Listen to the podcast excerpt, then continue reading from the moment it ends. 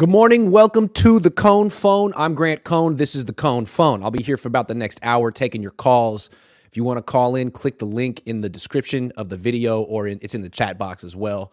Uh, before, as, as, I'm going to wait a few minutes as people call in. Uh, and as we wait, I want to talk about JT O'Sullivan's new interview because it's not really an interview. It's his new video where he interviews Kyle Shanahan. It's phenomenal. You got to watch it. Bruce, Walter Bruce Styles, thank you Hadiz Muhammad, you're first up. So I'll let you get ready. But I, I, I want to talk about this video first. JT O'Sullivan on Kyle Shanahan. It seems like all of a sudden Kyle Shanahan's stock is a little down. I mean, that was one person you could not criticize if you wanted to be like taken seriously in the media. Like the only person who like really criticizes Kyle and sometimes even ridicules him with in a snarky way is me. Until now, JT O'Sullivan, a 30 minute video on his YouTube channel, the quarterback school film room. I forget quarterback film room. He actually pretends to interview Kyle Shanahan, dresses up as Kyle Shanahan. He's sitting, I don't know, he has some very high tech CGI, but he's sitting across from himself, interviewing himself wearing Kyle Shanahan stuff. And he's really being snarky and kind of dismissive of Kyle Shanahan and what he does. Uh, it goes through all four of the quarterback injuries from this past season and just shows how there are design flaws in the Niners offense on each one really interesting. And then at the end of the video, he gives his ultimate conclusion on what's missing from the 49ers offense schematically. It's phenomenal. So I'm going to give a, a, little Spark Notes version real quick because I just watched it and it's on my mind. So first, uh, Trey Lance's injury. He just shows it's a total, it's a really poorly executed play. First of all, Mike McGlinchey gets beat across his face by a defensive lineman who blows up the play. Everything from there gets messed up. Aaron Banks is pulling, he gets knocked off track. Uh, that slows down Trent Williams. And ultimately, Trey Lance gets injured by a player who was completely unblocked and was supposed to be blocked by Trent Williams. So the two offensive tackles on that play really didn't execute well. Mike McGlinchey at the beginning, Trent Williams at the end. And JT O'Sullivan, O'Sullivan's ultimate takeaway was if the Niners had just double teamed that D tackle who beat McGlinchey off the fr- uh, off the rip with Spencer Burford and McGlinchey, Burford had no one across from him the initial uh, chaos wouldn't have happened, the initial penetration. I think it's a really good analysis. Good job, JT, on that one. Then on Jimmy Garoppolo's, he points out that it's a third down and you got five guys in the pattern. It's an all it's a zero blitz, no one in the middle of the field. There's no one attacking that. And you got two guys in the backfield, Deebo and McCaffrey. They're both running choice routes.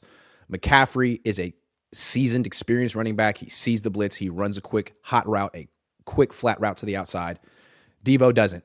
And he's saying either like Deebo doesn't know what he's doing, or Deebo wasn't coached properly, or why are you asking a wide receiver to make that running back adjustment on third down anyway? So Deebo's mistake. If, if you remember, Jimmy's looking to his left. He gets hit by a guy unblocked off his left. It's supposed to be a hot route there. There isn't one. It's supposed to be Deebo. That's what you get, I guess, playing wide receivers at running back. I mean, it's it, it's cool playing Deebo at running back when you hand him the ball, but he's not a running back, so he doesn't really know how to. I don't know. I guess he's not coached to do that stuff. Not coached that well as a wide receiver, as a running back. Excuse me. So that's that. Then the Brock Purdy one. Uh, he, he again shows Deebo. Deebo's supposed to kind of make Haason Reddick slow down. He's running a ghost motion, uh, get end around without getting the ball, and he jogs it the whole way through. He's basically does nothing on the play. He has no impact.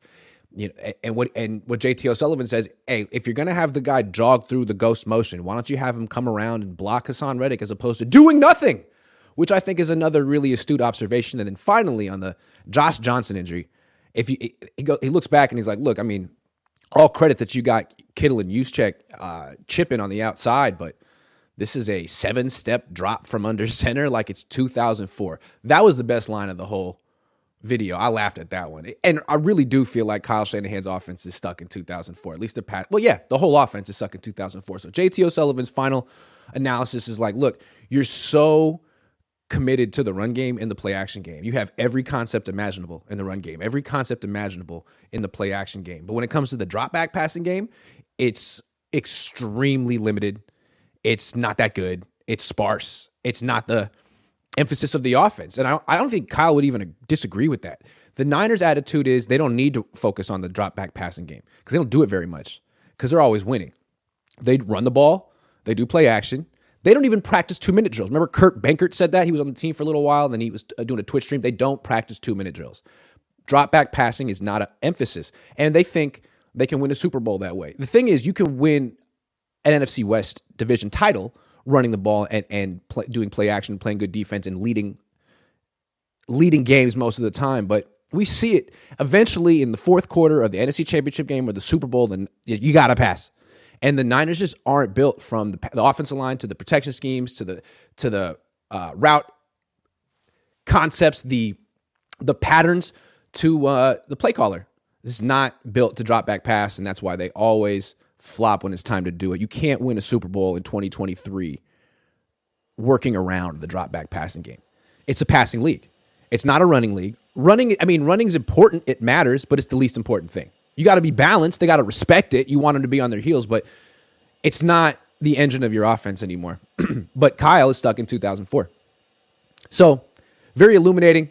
All of a sudden, people are starting to say what I've been saying for a long time about Kyle Shanahan. And I think the fact that he's in year seven and has no actual plan or answer at quarterback is sort of opening up these criticisms. It's interesting. I'd love to know what you think of Kyle and where the Niners are going right now.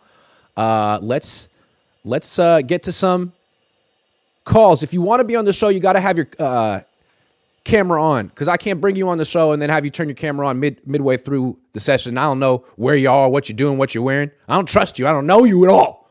So I'm going straight to Fly Guy Ash. What's up, man? What's going on, Grant? What's up, man? What's up? What's going on, son?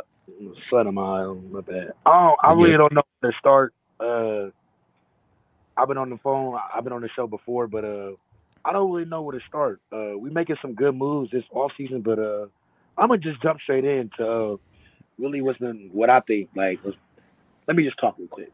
Kyle Shanahan, number one. Okay, Trey. Dude, you got to get that sun out of the out of the frame though, man. It's killing me. I, I, I, don't want to interrupt you, but there you go. There you go. There you go. There you go. There you go. There you go. Uh, my thing about Kyle Shanahan, right? So we did all that. We did all the movement to get Trey, and then he just throws Trey under the bus. Trey doesn't exist, right? And it's like I understand the NFL is a business and everything, but like, you're a coach. What the like the the, the Niners like I'm a diehard fan, and like it it it irks my blood, just the fact that as a as a fan and as a head coach, the head coach does never take no fucking accountability. He sits here, oh yeah, uh, yo, oh, oh, oh, uh, Trey Lance uh, is Lamar Jackson. He's my... it's just it, it's a fucking shit show, and I'm just very pissed off lately. I've been very pissed off lately. Kyle Shanahan's lack of accountability, John Lynch's lack of accountability. The whole 49ers organization is a lack of accountability. Real quick, hold on. Flag, I'm with you. Let's stay there.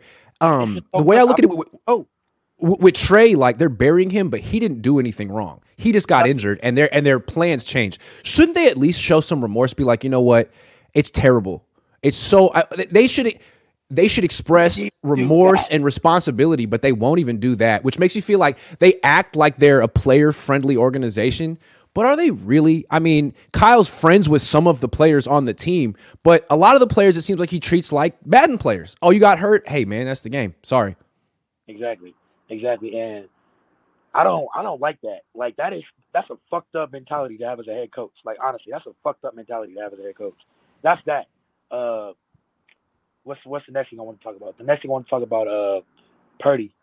Uh I love Purdy. I hopped on the show before Purdy uh I think it was his first start. Uh oh, he got a call. You got me? Yeah, you got a phone call, didn't you? Yeah, yeah, I was getting a phone call. Yeah, that happens. Bad, uh, hey, put your Purdy, stuff on airplane mode when you call whatever. Never mind. It's all it's all good. Go. I got it on. Yeah. I just started. Uh, there you go. Purdy came in. Purdy came in. Purdy is a great player. I love Purdy. Uh, but I honestly just feel like Trey has never had a fair chance. And like as bad as I want Trey to be on our team, like at this point, he's going into year three. Like that fair chance isn't coming.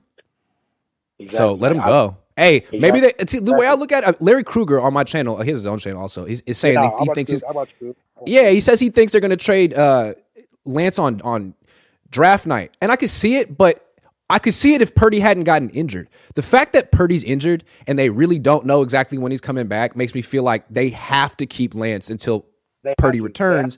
And if Purdy returns week four and Lance is three and zero, oh, then Lance isn't getting benched. So I still think this isn't over. Hey man, you gotta tell that person stop calling you, man. But yo, I gotta take some more calls. So why don't you wrap it up. It's all good. It's all it's all good. I'm gonna be back on next time, and I'm gonna have my I'm gonna have it on Do Not Disturb. But uh, hey, all right, man. Grant. Appreciate you, man. All right, later. Peace. Um, Hadiz, Hadiz Muhammad, you ready? What's up? How's it going, Grant? Good. How you doing? Not bad. Uh, the last Cohn phone, my audio was muffled. Is it is it bad? You sound perfect right now. You sound good. You sound good? good. Okay.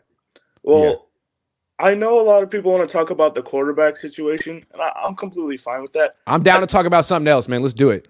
All right. I want to talk about the running back room because I Boom. feel that there's a little hindrance at that position right now. Okay. The Niners recently met up with the running back in LSU. Why? I don't know. They have three third round picks this draft. They drafted a running back from LSU last year. Literally Hey. last year. It's gonna be. That's my question. Do you think Yeah. the Niners are gonna pick another third round running back that they're probably not gonna use? I don't I don't think so. I saw it coming last year. I feel like I saw it coming and I I remember being in the in the draft room and I asked Matt Maiocco, "Hey Matt, do you think they're going to draft a running back in round 3?" And he goes, "No." I was like, "Are you so sure?" But Yeah. so I, I I I I had a feeling last year because I think in that negotiation with Deebo, they were trying to say like, look, well, first of all, I think they were trying to prepare for life without Deebo. So I think Yeah. running back, wide receiver, back to back was, hey, if Deebo doesn't ever come back, we'll have someone who can, you know, sort of do what he does as a running back and sort of do what he does as a wide receiver. I think And that it- was the thought. It was really odd. Deebo was a little chunky at that time, and then he had to rotate into training camp. Like, hey guys, like, what's up? Like, all that Yeah. contract negotiations, and that's that's over now. And I thought he had a rough training camp. Uh, training camp because the constant issue in training camp was they couldn't catch anything. The drops was a huge problem. But now I want to emphasize this: the Niners running back room right now, in in my opinion, is the most talented in the league. You have three starters, in my opinion. Hmm. I know Christian McCaffrey is definitely one, but I want to My only question with is Mitchell. Like Mitchell needs to show that he can stay healthy because at He's no point in his stay healthy, career, yeah. at no point in his career has he been able to stay healthy. But he's so good. What he averaged like six yards a carry last year. Yeah. But so the- good. there's a guy behind him now who's starting to play a dominant role. Jordan Mason is on his come up. Yeah. Do you think he can take that second running back role from him? I mean, he, uh, the way I look at it is it's going to happen inevitably because Yeah. Mitchell's going to give him the opportunity. I mean, I hate to d- predict injuries. I'm just talking like probability here. It seems Yeah. like we fig we, we we know what the pecking order will be to start the season, but eventually Yeah. Jordan Mason's going to probably get that job. And it's like they held him back last year because he was just a rookie, or they, were, they never really explained what the reason was. Just like They they, never explained why either. they didn't give one. But now he's in his second season with the team. I mean, I'm thinking he he's going to be more of a factor this year. He earned it. Right. Well, uh, we have to hope that, or as a fan base, we have to hope that CMC has another healthy year. This is last year was one of the lucky years for him. We need to talk about that right there because I think this is the key to the season. When they got Christian McCaffrey, their offense took off. All of a sudden, Jimmy Garoppolo played the best football of his life, and the Niners used him liberally. Like they gave him a ton of touches. I think against Seattle, in that in Seattle, it might give him 34, 23. 35 touch. I think with, with catches, I think he got more than 30 touches in one of those games. Anyway, it was a lot, and I feel like they're flirting with disaster, and he was kind of limping around the field at certain points. He soldiered it out. He had a great year, but 20 more games of that, I mean, they need to dial it back in the regular season so that he makes it through the whole year and is strong at the end. That's the key to the year. What I really hope they did was incorporate a three running back role, starting Please. with Christian McCaffrey, Deebo, and then a Mitchell. Every team uses a rotation. Every Yeah. team uses a rotation. It's like it's it makes every running back better. They're more fresh. They they they, right. they get fewer injuries. Like, why would you not do it, especially if you have three good running backs? Come on. I'm- I want to hold you right there. real quick, because- di- didn't it didn't it feel like Kyle was just trying to justify his trade for Christian McCaffrey? Like, man, I got to give him as many yards and touches and touchdowns. Yeah. So people like, dude, you won the trade, man. You won the trade. The only way Yeah. you lose the trade now is if he gets injured. So chill. Well, I want to talk about the league contenders and how they use their running backs. I'm going to use Yeah. the Chiefs, for example. They used Clyde edwards alaire you know, for the start of the season. He's the third running back now. It's Isaiah Pacheco, who runs like a dog. And So you got good. Jerick McKinnon in the receiving Yep. back. Yep. Then we look at the Eagles. They got they start with Miles Sanders. Then they go to Boston Scott. Then they just they rotate their backs so they're Yes. all fresh and Fresh. they're all healthy. The Niners Fresh. stick with Christian McCaffrey until he's tired. Then they throw Yep. in another running back. That's right. What I That really hope correct. is they don't get their running back injured by doing this because they got to start. They got to start going with the league. They got to start using multiple running backs. But Yeah, and I'm I'm looking at Isaiah Pacheco. Like, how many times last year did he run the ball more than 15 times? no, Uh, twice. Twice. twice, probably in the Super Twice. Bowl. He got a lot of. Nah, credit. he ran 15 times in the Super Bowl. He ran 22 times against the Rams week 12 and 16 times against the Jaguars week 10. That's it. They do not overuse him. And the way he runs, he runs so freaking hard. I don't know if he could do that for 22 carries, but for 15, that's it's doable in 15 carries because they're not giving him the load. They're not like, hey, on on first and 10, you're getting that thing. yeah. And And that's really why you don't draft a running back in round one or really early in the draft because you you do that because you say, oh, he's going to be our bell cow. Who needs a bell cow? You don't I'd a rather bell have a guy. cow. You don't need a bell cow. I'd rather have a guy with fresh with 15 carries and like soldiering around, like trying to do 24. No, no one does that. You're going to get it, hurt. and it You're gonna get also doesn't help that you use No. your quarterback as a running back, running him down the middle of the field because that is god awful. I don't know why you do No. that. And the Niners, the Niners, Kyle Shanahan tried justifying it by saying, "Hey, do you guys watch the Bills? Do you guys see what Josh Allen does? They don't run him between the tackles; they run him on sweeps around. Like, yeah, they do. options. They do with with And lead blockers, freaking with lead, lead blockers. blockers too. Yeah. Not like he's getting like kind of pushed Yeah. back. and Yeah. it's awful. Anyway, no. Anyway, Well, the running back position really is the key though because yeah, Kyle Shanahan devalues the quarterback position more than any coach in the league. He's all about the running back position, and really the reason that his dad won Super Bowls is because of Terrell Davis and the fact that they Yeah. found him. So, good call, man. all right. Thanks for All taking my call, Grant. Thank you, man. For sure. Later. Tommy Huxley says Colton McKivitz, big Mike McBust. Possible. Possible. I actually think that's within the realm of possibilities. Um. All right. Who is next? Phoenix. Man, I haven't seen you in a while. What's up? Yeah, not not. How you doing, man? Just um, just rehearsing. Uh, but uh, I've um, yeah, it's it's been a while. It's great to see you and speak to you again, man. Great to talk to you too, Uh, man. Is that a UCLA sweatshirt? But uh, I I honestly think I was uh, contemplating it, but I don't. Uh, I I don't. Uh, it didn't have my ma- the major that I wanted, so I I, was- I had to switch to like, uh, consider either Berklee School of Music or the rival school USC since they had it as a Oh, okay. Um, Okay.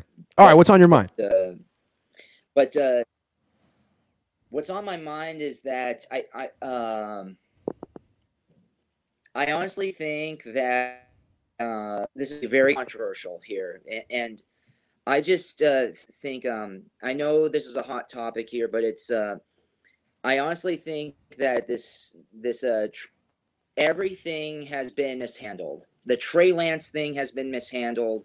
The uh, the the Brock Purdy uh, thing has been mishandled as, as well in my in my opinion. And um, I do I do understand that people want uh, Brock Purdy uh, back right now, but the thing is, is that I honestly think um, it Kyle. You- this is the the the chance uh, for Trey Lance to shine.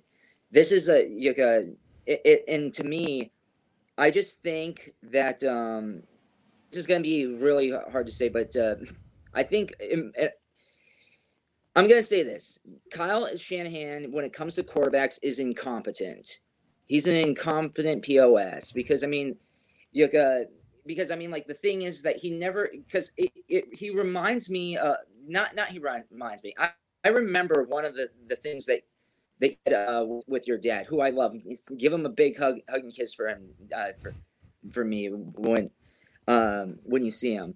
But um, he said because I I remember how he said we don't worry about mechanics, we just worry about the the where the ball is. To me, that that is a that is a red flag right there. If and second of all, he's not doing anything to even uh even when he gets the finished product. Not even Trey Lance. Let's talk about let's talk about the elephant in the room here. That offensive line what is he doing to help the blind side and and help protect his quarterbacks? It's like I I I absolutely agree that um that he has all the weapons, but he's not giving anybody time to to utilize those weapons. It's like a it's like it's like okay, um I'm this offensive genius, yet I'm not going to give my my quarterback, who regardless of who it is, um, uh, any form of protection. I'm going to just like get. All we need is just uh the the left blind side. Okay, he, Brock Purdy gets smashed from from his front, and oh, you know that's just football. Really? When was the last time you saw somebody go through four quarterbacks in one season. Is that seriously just football? No, that's that's carelessness. Kyle Kyle Shanahan is careless. He doesn't care about the organization. He, I understand that how he wants. He's a formulaic um, person, but do you know what? You need to have the proper pieces and then this formula this magic formula will come to fruition but you need but it all comes to the basics i mean like right right you um even when it, in any form of art because they have to understand that coaching is an art it absolutely is and and in order to not botch shit pardon my language you need to go back to the basics and and he's not good with that he's good with the flashy sprinkles but he's but he's not good the you I'm with the you. fundamentals of football. I'm with you. He can't coach that stuff. He can't coach. He can't coach footwork. Yeah, not, yeah. Phoenix, that was an epic rant. I gotta keep. I gotta keep it moving today. But thank you so much. All right. Good stuff, man. But uh, all right, see you. Yeah. All right. All right. Take it. I'll- Good job. That was a great call. Manny Fresh says Trey doesn't have a chance. Cabo Crew in the way. Um, yeah, but Brock's on hold and Sam Darnold is the only guy in the way, and Sam Darnold's over there learning the, the offense. Let's see what T Bizzle for Shizzle has to say on the subject. T Bizzle, good to see you. Good to see you as well, brother. For uh, Shizzle. What was what subject were you referring to? Because we've been talking Trey Lance a little bit. The title of the, the show, 49ers. 49ers. Life. Do we so life in general? Yeah. Why not? Yeah. Well, I'm gonna avoid that one for now. But, uh, All right, fair enough. You asked Jed York, did he regret investing so much into drafting uh, Trey Lance? Good question. Great question. And did you hear his answer? Do you remember what it did was? He, did he give an answer? He, he said, you know what? I was talking to, what's the coach of the Raiders name? Josh um, McDaniels. He said, I was talking to Josh McDaniels and he was laughing because he missed on Brock Purdy. Right. And he started talking about missing on draft picks. He's like, but we got mm-hmm. Brock Purdy. But you know, yeah. if if you would have known that Tom Brady was Tom Brady, you wouldn't have picked him sixth round. And he right. starts going off on all these people that people missed on. Mm-hmm. And that was his that was his answer to your question about does he regret investing so much into drafting Trey? He started talking about missing on draft picks and how you don't right. always get them right. And if you knew somebody True. was somebody, you wouldn't have picked him there. But hey, we got yeah. Brock. That yeah, was his answer to whether he regret. So what is he telling you? We got it wrong with Trey. Yeah, that's what and he's what he's saying is what he's saying is Brock is so amazing. You could argue that we could have, you know, if we had traded up for Brock Purdy, no one would be mad, right? So why don't you just pretend like we traded up for Brock Purdy? Yeah, don't worry about us missing on Trey. We got Brock. Everyone missed on him, right? Even though Brock, his arm isn't like a, a bionic. He's like, remember Jax from Mortal Kombat with like the steel arms? That's Brock Purdy now. Never mind. Well, well, well I, I, I don't get that reference. Sorry, Grant. You didn't play Mortal Kombat as a kid? Like, how old are you, man? I'm 33. You should have played no, Mortal Kombat as a kid. What were you doing? I didn't. I played Grand Grand Theft Auto. okay. You didn't play Super Nintendo? No, dude. I played Grand Theft Auto. I watched. Yeah, I mean, I played Grand Theft Auto in middle school too. We all played Grand Theft Auto. It was a great game. It was a phenomenal game. But I mean, what did you just did you discover video games in seventh grade? What are you talking I played, about? I played NFL Blitz. Okay, fair enough. But that's that, that's like you're younger than me though. You're two years younger than me. It's all right. Sorry. Yeah, one of your last callers had a UCLA sweatshirt, and you were interested in it. Why were you interested in that UCLA shirt? Because I went to UCLA, and it's a beautiful sweatshirt. You did? When did you graduate? Yeah. I was 10, 2010. Oh, okay. My uh my girl, she went there, but she started in 14. Oh, okay. Yeah, I I always play So that we game. just and saw That's cool. What? what game? Like, do you know so and so that went to UCLA at the same game. time as you? No, it's a huge school. Absolutely not. Oh no, I went. Yeah, yeah, yeah. Yeah, super big. Yeah, Uh, no. But we went to uh we got to go to the um uh, March Madness one of the first game over there in Sacramento. Oh, nice. And we won Yeah, until we lost. cool. All right, man. Go have a good day. Yeah. Peace. Oh, hold, hold on. Wait, you cut me off. What else you got? What else you got? Okay. We talking about March Well, Madness right now. One of, your, one of your one of your callers the other day, or one of the people you had on your channel said only only Krueger saw that Purdy was going to be good, but you yourself during preseason this past year had to shut down a lot of your listeners. You're saying like, no, no, it's not going to be Purdy next year. He's not going to be the starter because a lot of us in preseason saw Purdy balling out, and we were like, that kid's a baller. Let's see him play. And you you had to go on your channel and say no, he and it was just like a little flippant comment, but it's not true that Krueger was the only one. Purdy's Did had it, it? since the beginning. I saw, yes, I saw it. Yeah. Yeah, Well, well shout out to T Bizzle for shizzle. I want to give you your props. All right, Next time everyone, Thank anyone you. says it was just Larry, I'll be like, yeah, yeah, Larry and T Bizzle for shizzle up in sack. Peace, man. yes, sir. All right. He was like, "Don't cut me off. I saw Purdy." Like, yeah, okay, for sure. Joey Mellon says, "Looking fresh on a Saturday, Grant. Keep up the QC. Thank you. Got to stay fresh. Got to try to stay fly if you can. At the same time, all right. Papa Dragon, you're up next. Tommy Huxley, got you. Oh, I must have missed the other one. My bad. Sorry about that. Um, Manny Fresh, Cabo Crew. Oh man, Melody Moonfire. That's a phenomenal name. Thank you very much. Grant getting smacked. What's going on? What are you talking about? Uh, all right, let's do Papa Dragon. The 49ers will not win a Super Bowl as long as the Yorks are the owners. Oh, yeah. Now, again, of course, I'm an old bastard. You know, I've seen uh, the five Super Bowls won by this team. Um, and but the one thing I have seen over the last 20 years is the league change, and I've also seen what it takes to win in this particular uh, world or climate. You got to have a good owner, you got to have a good GM, you got to have a good head coach, and then you have a good quarterback. We have a team right now that has a poor owner that has already built a clique. He is financing a clique inside of his own team. Yep. We have a general manager who really has no experience and for the most part plays good cop. Mm. And then we have an arrogant, entitled Mhm. coach who thinks that just because he listens to Lil Wayne, he has street cred. Ooh. You came Now- prepared today, Papa Dragon. Ultimately, hey, this is just off. I'm gonna shut up. Go ahead. This is off You got the, the floor. This is off the cuff. So the reality is, moving forward in the current league, we have a passing league.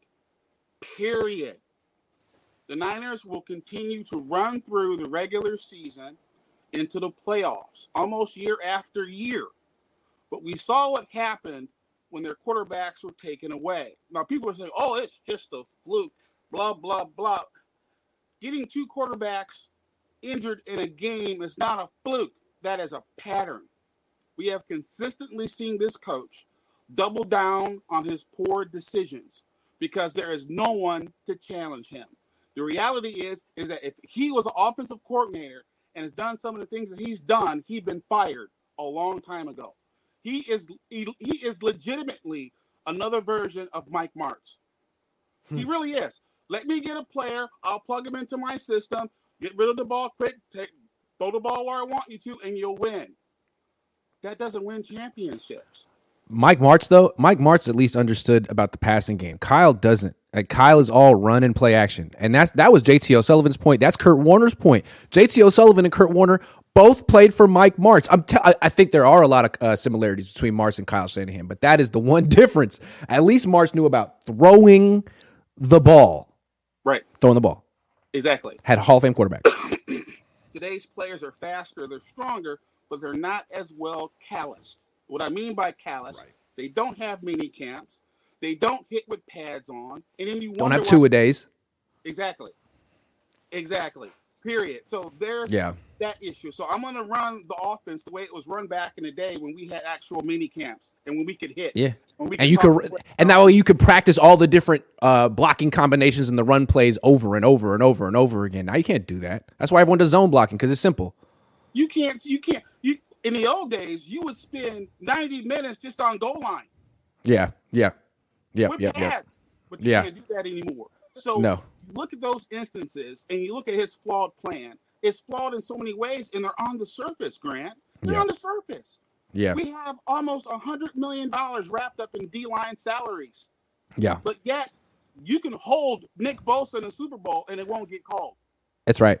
That's that right. Uh, But but but but if if uh Charvarius Ward even breathes on the wide receiver, that's that's that's an automatic first down right there. I'm Illegal breathing. The plan is flawed because if you come across a top quarterback and a top coach, which you typically do in the playoffs, and Right. now they're all over the AFC, they're all Right. over the AFC. So you're gonna Right. you're gonna face someone top notch when you get there. Do you really mean to tell me seriously that Brock Purdy is gonna outplay Patrick Mahomes? Do you really No. explain? Is he gonna is he gonna outplay Josh Allen, Joe Burrow? I'm sorry. Right, and the Niners, the Niners act like he doesn't have to, right? Because their defense and run game is so good. Like, no, you have to pass the ball to win the Super Bowl. Eventually, you could get to the NFC Championship running it, but you eventually have to pass the ball to win the Super Bowl. Pass for lots of points. taking and, and Trey Lance has the poten- potential to do that, but you'll never realize it if you don't have a plan. And their only plan is this, and this was on full display during the owners' meetings. They don't care about Trey. They don't care about Brock. They don't even care about Darnold. They care about a quarterback room, and a Right. room doesn't take center. No, They want their salary for their room to be like this. yeah, There's Yeah, their that's right. salary for their room. Their Right, and they're so proud. salary is horrendous. Their offensive line salary is just stupid. yeah. It's dumb. It it's I- yeah, And so I- they I- find themselves in essentially playoff purgatory, like where they're getting far, but they don't have the team that's built to go all the way. And they're saying, well, we had bad luck. now. Let me ask you a question. Do you think John Harbaugh would have would have instantly been like, "Oh, Cabo Click, that sounds like a great idea"? No, Hell, no. no, Not a real coach No. is not going to settle for that. no. Okay, and I Can't have that. Kyle's in the same age length, but remember, you got other guys in that locker room who don't get paid Yeah. as much, or may have Yeah. to do more, or are treated differently. Okay, and that's understandable, but the reality is, don't put it on full display. Real quick, if you, you got to go watch this JT O'Sullivan video, one of the things he talks about is Kyle Shanahan being a nepotism coach and the fact that he's buddy buddy with the players. I think JT O'Sullivan kind of insinuates that Kyle is buddy buddy with the players to sort of ins, uh, insulate himself from players being like, "Oh, he's just a coach's son." Like, no, pe- players like him. Like, it's a, he needs the players to like him because otherwise, he's just Mike Shanahan's son. And who the hell is he? He never played in the league. And He barely played in college. Who else is the same way? Jed. Who? Jed's the same way. I'm gonna I'm gonna Yeah. spin for you so that you'll true. like. That's true. one of the leadership skills. Yeah, Jed is insecure about about like his subordinates liking him the way Kyle is kind of insecure about his best players liking him. Exactly. That's what I'm yeah, saying. that's a good point. Yeah. And then the reality is, and then is Jed really all powerful? No, because the person that moves, apparently that moves things, is when his dad, Doctor York, shows up to practice when they're three and Right. five. And Right. again, what did they do? I don't even actually know how much Jed does anymore. Remember, Jed was like he fired Harbaugh, he hired Tomsula, he fired Tomsula, he hired Chip Kelly. At a certain point, it's possible like the parents came back and like, you know what, Jed, we're gonna do this as a family now. You know, I, I don't know how I don't I don't know that Jed is making unilateral decisions anymore in that Oh, organization not. like he was. I don't think he is. Not, but he still makes decisions that impact things. Creating Well, he still talks, the yeah. Yeah. things. Yeah, then he organizes the Cabo trip. He inserted himself Last- into it. Yeah. Yeah. I know you got callers. Last thing I want to say is, is that I really appreciate uh, your conversations with your dad. I think it's awesome. Losing Thanks. my mom the last year, you know, I really wish I had uh, my dad to lean on like that. And you're very, very fortunate, the both of you are, to have each other. And I think that's fantastic. So keep up the good work. And, um, you know, I, I don't like everything you say or love everything that you uh, do, but I still tune in every single week and I value your opinion. and um, it, this I just think you absolutely rock, man. So if um, if if we move forward and if we win a Super Bowl for the 49ers, a lot of things have to go right. A lot of things have to go right. It has, it has a lot of things have to go right. They have to play perfect. Shanahan has to coach perfect, and they could possibly do it. But I just I just don't see it because the football game is imperfect, and a, a big illustration of that is is is the simple fact that we just had a Super Bowl with an injured quarterback, and he was down down by a lot of people. And I told people, I said, that's Patrick Mahomes.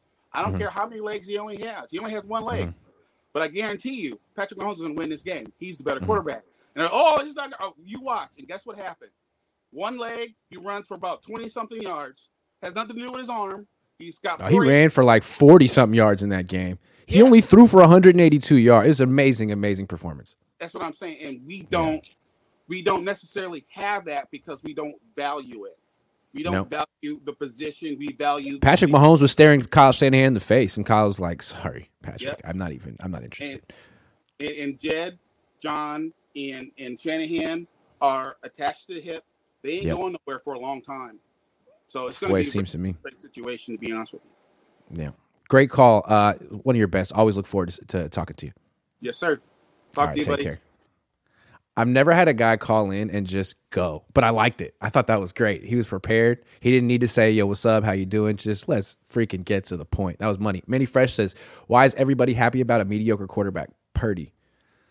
I mean, did you not follow the entire Jimmy Garoppolo era? I mean, there was a lot of people extremely excited about him. So now we're on to the next Niner gang, Niner gang, bang bang. Grant, what's going on, bud? How you doing, bud? Oh, you know I'm hanging in there.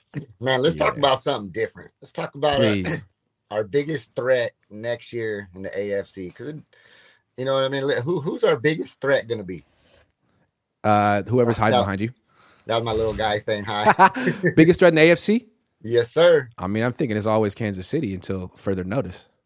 Uh, Who you like? Who you like? Kansas City. I think they're gonna. They're kind of plateauing. I think they might have a little struggle next year. They're losing a lot of weapons, great. right? Yeah. What's that? They're losing a lot of weapons. Yes, but you know yes. who's getting some weapons though? Buffalo. Buffalo yep. has it down. The only thing they've been lacking these past two years is the run game. If they get that run game squared away and stop relying on Josh Allen, yeah, I think they might become the top dogs. And then we got to watch for uh, Cincinnati. Cincinnati can ever figure out that O line and protect Joe a little bit better. That might be dangerous yeah. there. I mean, three really good teams. Biggest, yep. I mean, I think them's our biggest threats over there, and I'm looking at all the little stats and stuff from last year, and it's like they got a lot of. No, I'm with you. I, I, feel like the Bills are a bigger threat to the Niners than Burrow and the and Bengals because the Niners just struggle against quarterbacks who get out of the pocket. Yes, and jo- yes. Josh Allen does it easily. I mean, we saw Josh Allen against the Niners. I mean, he eviscerated him a few years ago. They had a top five defense that year. I think that was 2020. Yep. I, it's just a bad matchup. Like we saw the Niners against Joe Burrow. Joe Burrow is really good, but he's gonna basically stay in one spot. He wants to and throw the ball before he runs. He, yeah, he wants to basically stay in one spot and throw the ball, and that means he's going to get sacked at least once by Nick Bosa. You know, like uh, he got sacked five times against the Niners. I don't know. Yeah. I feel yeah. like it's a better matchup for the Niners. I think so. Yeah. You know, I, I don't know what the nine. You know, and then I go into the NFC looking at who's our biggest threat in the NFC, and I mean Philadelphia. I don't think they're going to have the same team and quite dominance as they did last season. I just don't believe that. It's hard. It's hard to repeat those performances. You know, Niners have been kind of fortunate, but at the same time, Niners are stuck. Can't get over that hump for whatever reason. You know, I mean, we all know the reason, but that's another conversation. you know, but it's like Dallas. If Dak can get it together for one one freaking season, Dallas, they're you know two throw two less interceptions away from beating. Yeah. You know when, when Tony Pollard went down that game, that changed everything. I don't oh, know if the Niners I mean, would have won if, if Tony Pollard had played the whole game. But there's also so there's them, but there's also Detroit, I want to say, like they had a top five offense last year, and they have a great offensive line. Like I feel like that's the thing with Philly and Detroit. Great offensive lines with no weaknesses. All five players are good. Like you kind of need that against the Niners because the Niners, like if you can neutralize their pass rush and D line, you got a shot. You got a oh, shot. Yeah. Oh yeah. And, yeah. And Jared Goff, you know, say what you want about him. You know, he's not afraid to run around in that backfield and extend the play, and that's the Niners' weakness. You know, if he has time, yes. he can throw. Oh, and yeah. same thing oh, with yeah. Jalen Hurts, and like th- those teams give them time. Jalen Hurts is undercover to me is he don't get the credit he deserves. I mean, I'll be the first one to say I was when I first seen him his first season or two, I was like, eh, eh. But last year, I mean, he's just so poised, decisive, know what knew. What He's he great, but at the same time, like how often do you see him with bodies around him in the pocket? I feel like the Eagles do as good of a job as any team is just giving Oh, him clean yes. pockets. Yeah, he's got time and space most of the time, and that's because of a lot of things. Great offensive line. The fact that they go for it on fourth down means that they run it all out on third down, so you never really know when they're going to pass. I mean, they do a good job in Philly. Drink. I, I, I mentioned them again. Drink every time I, I mentioned Philly. You got to drink. It's the game, but you can't because you're a father, and it's Yes. thank 11, 12. Yeah, Yeah, definitely got things to do today with the little ones. But um, yeah. So, but yeah, Philly there, they protect him. You know, let's go all the way back to, I can't remember, 2020, 2019, 18, when Romo was still in the game playing for Cowboys last season or two. Jerry Jones wanted the Super Bowl. He went all out. I mean, Romo was having seven seconds in the pocket. And, Hmm. Yeah, he did have a great offensive line. And they still Yeah. couldn't get it done. Goes Yeah. back to you got to have a few main pieces to get this thing done Yeah. nothing against Brock, Trey. We don't know either one of them. We don't know which one's going to be great or not. So I don't think we even have a Super Bowl window here to talk about. I'm I'm still a believer in if you have two quarterbacks, you have none. Right. You're, you're splitting the I- yeah. reps. You're splitting the reps between Trey Lance and Sam Darnold. Okay, yeah, I, I, and that's that's why to me, like the Ni- Niner fans are, I think the Niners are very um, confident about what's going to happen this season. But I feel like other teams are looking at the Niners like, like the Seahawks. Aren't the Seahawks looking at like, hey, this could be our year? The Niners don't have, they don't, they legitimately don't know who their quarterback is. We do. Like we wouldn't trade places flying- with them at quarterback. Yep, Seahawks are flying under the radar right now. I mean, they're they've always They just been. need a couple pieces, man. Like Yes, like yes, I got one pass rusher, maybe one more offensive lineman. Like they're a pretty good team. They're pretty young, but they're pretty good. And the thing of it is, you know, is Pete Carroll, as old as he is, he might be evolving. He might have seen what's on, what's happening, what's going on. I mean, I have to say, he's not stuck. It seems like ways. he values the quarterback position in offense more than Kyle. That's crazy Yes. to me, man. You're a defensive coach, but he gets it. Yeah. Yes, he understands. Yeah. I mean, he's seen what Russell Wilson did. He's seen Yeah. Russell Wilson was done with him too, so he moved on. He's Yeah. got somebody hungry that wants to play, that knows his system, that's doing his thing, and he's keeping him healthy. Big key factor. He keeps him healthy. That's right. That's all I want to talk about, man. You know, just what's going on with who's our biggest threat, something a little different. Because I'm thinking about next season, and it doesn't matter to me who's quarterback, lineman, this, this, that, and the other. Because if we don't got the pieces to beat the team on the AFC, none of it matters. I None feel it. it. That's right. That's that's the goal. Thank you, man. Have a good day, Peace, Grant. Thanks for taking You my too. call, buddy. For sure. Bunless Hot Dog says Jed York looks like a guy who requests, "Can you take me higher?" by Creed on the Cabo trip bus. Probably wears a flat bill like Kyle too. LOL. No, Jed York kind of reminds me of like George Costanza um, in that episode where he like kind of develops like a he really wants to be friends with Elaine's uh, boyfriend who's like the rock climber and he's like hey can i come rock climbing with you and like i'll make the sandwiches like that's jed york he's the guy making the sandwiches for the rock climbing trip jed york does anyone watch seinfeld melody moonfire says fire jed kyle shanahan maybe john lynch get a fiery alpha owner who will trade for the top five quarterback and get rid of the cabo crew they like to party more than win a super bowl they, they really like to um, pat themselves on the back for almost winning things. That's really what the Niners have done the last four years. A lot of patting themselves on the back. No crypto. Nice If- shirt. If oh, I made it myself. I got It's really nice. Ten dollar shirt down at uh, Burlington Coat Factory and then tie dyed it. Boot, It just- beautiful.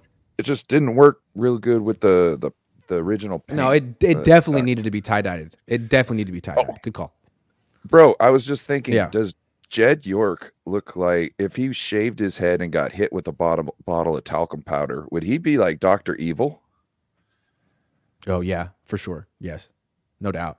Yeah, Oh, yeah. big question. You and your dad were talking about like uh Kyle Shanahan talking staying after hours and having beers with the the pool reporters. Yeah, I didn't go. Is that- I should have. Is I don't know. I don't see really see that it was a bad thing that you didn't. I just have you ever heard of that before? Have you asked if that had happened before at all? I've heard that this that he that he does that and that it's sort of a tradition at these NFL annual owners meetings. There's a banquet and the coaches kind of come out and mingle with the with the uh, journalists, and they all kind of drink together. It's kind of a tradition.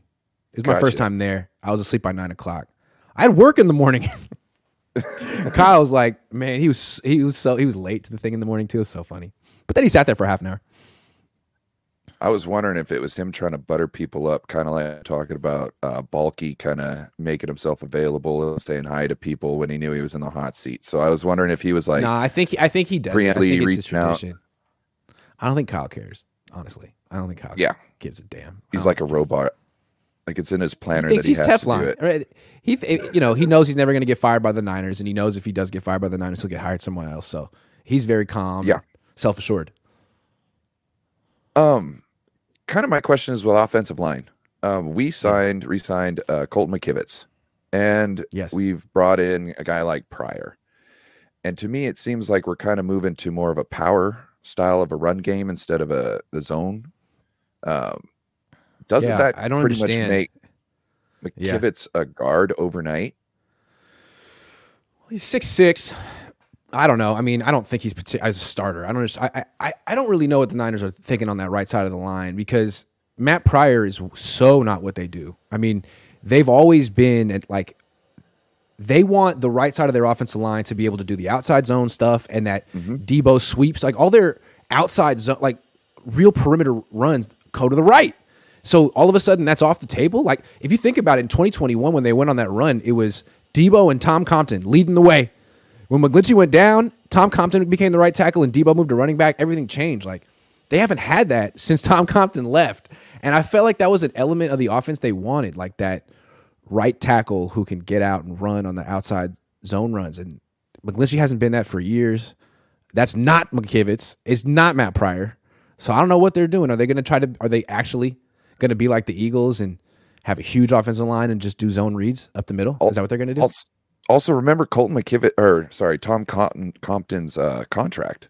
It was structured way different than these guys that they signed on the off the the guard and the tackle. You know, uh, Yeah. Pryor and uh, Yeah. I forget his name. Yeah, so it was like it seems more like they're they're planning on them to kind of play or have a decent time because they're paying them. Well, maybe they're finally actually looking for a right tackle who's better at pass protection than run blocking. Because in the past, they've only been looking for right tackles who can fit their run blocking scheme, and whatever happens in pass protection is they'll live with. Which is how you get these six, seven guys who weigh 295 pounds getting thrown around, and uh, you know by bull rushes, but they can actually like run. It's like great. Well, what do you? It's a passing league, so maybe maybe Kyle's figuring it out and they're changing it because down the stretch last year with, with Purdy, they were more of a play action passing team than a running team. So I don't know. Maybe they're changing. And honestly, McCaffrey's not an outside zone runner. He's not Mostert. He's, He's not, not. getting the edge like that. He's not. So maybe That's- maybe they're done with that. But I don't know. That's that's I, I can't why see Kyle Shanahan giving up on the outside zone altogether. It's his baby. fe- it's his dad's baby. I feel the 49ers moved off of uh, DeForest Buckner because they needed Arik Armstead for his run stopping abilities with the wide nine and the 4 3 defense, which 4 3 defense is susceptible to the run. Wide nine's even Yeah. more susceptible. You know what I mean? So it's personnel Right. in that situation. And I think we're moving away from the zone because we don't have a Raheem Mostert because it's, a- again, it's personnel. We can't, yeah. you, why, why make that a part of your game if you, yeah. So I think Yeah, it's like it- it's- and reverse kind of. So so maybe they're gonna all of a sudden get just way bigger on because really if you look at it, what they've always had was a bigger left side of the line and a very small and mobile right side of the line for years Yeah. because most of their outside zone runs go to the right. So maybe uh, they haven't really been running outside zone effectively the last couple of years. Maybe they're like, you know what? Our offensive line is really small on the right, and we're not getting much out of it in the run game. So why don't we just get bigger over there? Possible. You got Feliciano and Matt Pryor; they're both big. And if you look at the uh, Eagles, drink. I don't think. I think the only offensive lineman uh, that they that starts there, at least last year, that was you know uh, lighter than three twenty five was Kelce. I mean, they've they have, a, they have a ginormous offensive line, and so does Detroit. Frankly, And I feel when with you go into more of a power style of a run Yeah. game, it'll probably make them better in the beginning part of the season because I feel one of their issues was there was very good cohesiveness in the offensive Ah. line through all those fancy plays. So if you're running like deuces where you're doubling down on the tackles and then moving up to the the that's Mm. Yeah. that's day one stuff. So it'll it I think they'll have a better start. deuces. I, th- that's the thing. I, I'm thinking about Javon Hargrave real quick. Like he's a he's a bad run blocker, a run defender. Excuse me. He's a great pass rusher, bad run defender, and it's not like just like okay liability. And he's going from a five man front to a wide nine. Like he's gonna talk about deuces. He's gonna get double teamed on those inside zone plays. Like what's gonna happen there? He needs to be a three down player for what they're paying. They don't have to play him on first down if he if they got someone better. But the idea was that he was going to be a three down player for this team. So I'm a little concerned. Maybe like, they don't care it's not like you pull people out because it's a certain down. You are essentially pulling people out when you can, when the offense gives you the opportunity. So that right. whole down right. situation is is just not something that happens during game time. You can you can on paper that. I'm a little curious to see what Hargrave looks like in a wide nine. I mean, I know what he looks like as a pass rusher. He's great, and him next to Bosa is going to be cool. But as a run defender, like what's that? What's that going to be like? If you don't want to allow the team to get substitutions, that's one of the reasons why I think the 49ers need to get a tight end because I think the 22 personnel could be more deadlier than the 21 personnel. And if you keep all them out there in the run formation, make them come out and get some big bodies to stop you, don't do any substitutions, spread it out. Now you got mismatches all over the line because you got How dare you disrespect Kyle Juszczyk and his one touch per game? I don't know. How I'm dare you? I, I look, he's a good player, but for what they pay him, like they don't use him enough. Like they it's, use him to go in motion. Criminal. It's criminal. I don't get it. I don't get it. I don't either. No, no crypto. Great call. Thank you, sir. Great audio and great setup too. Very professional. Thank you. Keep on doing what you're doing, sir. All right, you too, man. Later. With the tie dye too. Jed York looks like now we got the Creed one. Creed. That's funny. All right, David Montez, you're next. Then Jeremy Price. Then Martin Donaldson. Melody Moonfire. Yeah, we got you too. It's a great name, Melody Moonfire. Okay, I guess that's it. David Montez. What hey, do? What's up, Grant? How you doing? I'm doing good. Can you hear me good? I can hear you great. Hey man, I just got two things on my mind, man. First of all, I was reading an article online the other day that says we only got like 4.5 million cap space available. How are we gonna get Bosa done, man? Am I the only one worried about that? No, or it's complicated, like but actually, I think actually when they give him the extension, it creates a little bit of cap space. And so is he accounted for right now during the cap? No, yeah, he, like he has a cap number right now. It's, it's oh, probably like 17 million. Oh, okay, okay. But if they extend it, then that they give him a signing bonus, and a cap number next year will actually lower. It's complicated, but don't worry about it. Don't. Right, Bose right, is fine. Bose is fine. Yeah. All right. My second thing, man, is uh, I don't know if it's just me. This might be a little crazy, but you know how Lynch and Shanahan were kind of talking up Purdy what if they're yes. not trying to like how Krueger says he thinks they're going to trade Lance on draft day? What if really they're getting calls about Purdy and they're saying, you know what, this guy would be our number one if he was healthy right now, trying to get a higher value or a higher pick for Purdy. What do you think hmm. about that? That's interesting. Because Lance, I mean, Shanahan has always, well, you know, we think Shanahan was the one that chose Lance over um, Lynch's say. So yeah. what if Shanahan really, really believes in Lance and they're trying to put off Purdy. I don't think the team would trade for Purdy because Purdy can't pass a physical right now. Yeah, that is true. You see what I'm saying? Yeah, so I don't think a team. I think a team would, if they want to trade for him, would probably wait until he's cleared and he comes yeah, back. Okay, that That's sense. what I'm thinking. This is like week um, four. But I also wonder, like, how how many teams have totally flipped their opinion about Purdy? Because all these teams scouted him and decided not worth a draft pick. Then they see him on the mm-hmm. Niners playing with McCaffrey and Deebo and all these great players, and he plays great. Are, are, are, how many teams are like, we totally missed on him. He's a superstar. Because Jed York said Josh McDaniels said, I missed on Brock Purdy. He's really good. How many teams really feel that way? Or are they just being like, you know what? It's eight games. He's on a great team. He's got Kyle and McCaffrey. Let's see him do it again, especially coming off a serious injury. Like I, th- there might be a lot of that in the league right now with Purdy. Right, right, right. Yeah, yeah, yeah, yeah. Because yeah, that's just what I was thinking. I was like, there's basically more tape on Purdy right now in the NFL than there is on Lance. Oh, no doubt. And that's why the Niners say that Purdy's the leader. Like he, he's yeah. the leader because he's played more and he's played really well. But let's say, again, let's say Purdy doesn't come back. He won't be ready until week four. And Lance starts the first three games yeah. and wins them.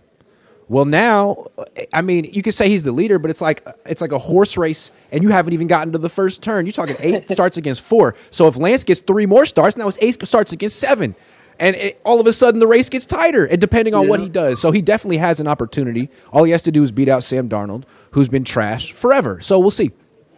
Sam Darnold, that's funny. where where are you right now? You click. I'm, I'm guessing in you're in Texas. Are, are you like in like a Safeway? Are you in like a Trader Joe's? no, I'm actually at a McDonald's right now. oh, that's what's up. All right, man. Thanks for calling in.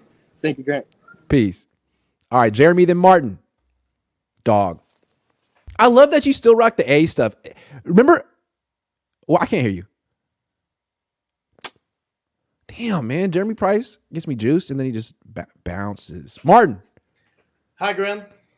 Good to see you. No, I, I, don't think that's plugged in. It's okay, though. Yeah. So, uh, yeah. how are you doing? You're doing fine? I'm doing great. How are you? Yeah, I'm good.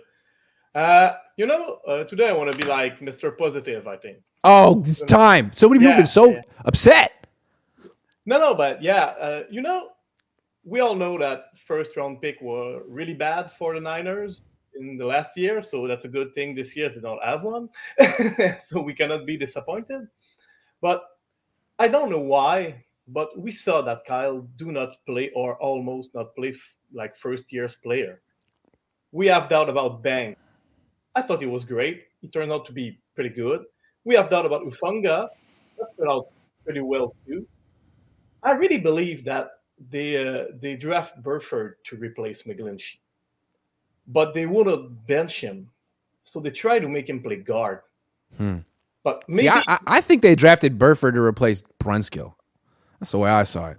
Because if you look at it, like they're built very similarly. Their their their pro days are pretty similar in terms of their athletic testing numbers. Maybe I'm wrong though.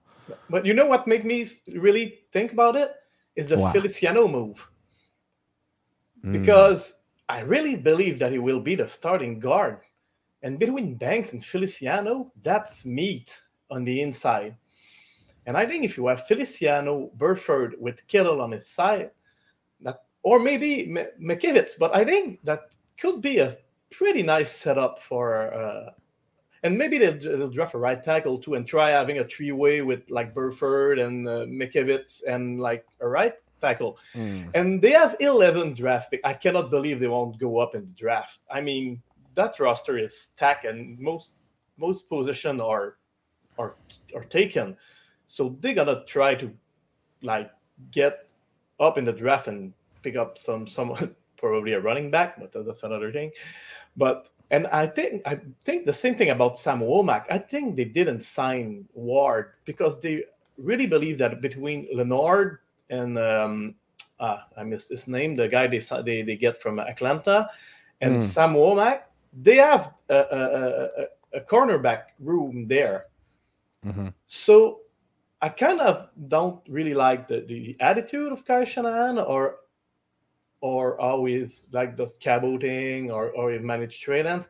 But in terms of I don't know who's really taking those decisions on draft, but you know, between Shanahan and, and Lynch, how they draft like late people and develop them and like not playing first year but after that after that like be patient and everything seems to work fine i think they have a plan for all those players that and maybe for danny gray too so with the draft this year and the continuity of what is what is coming i think that's i think was pretty good shape because i it, of course everybody everything will not work as everybody wants to but i think it's, it's, it's looking pretty good. I think Womack has really good potential. We saw it in pregame last last year, so I think there's something good there.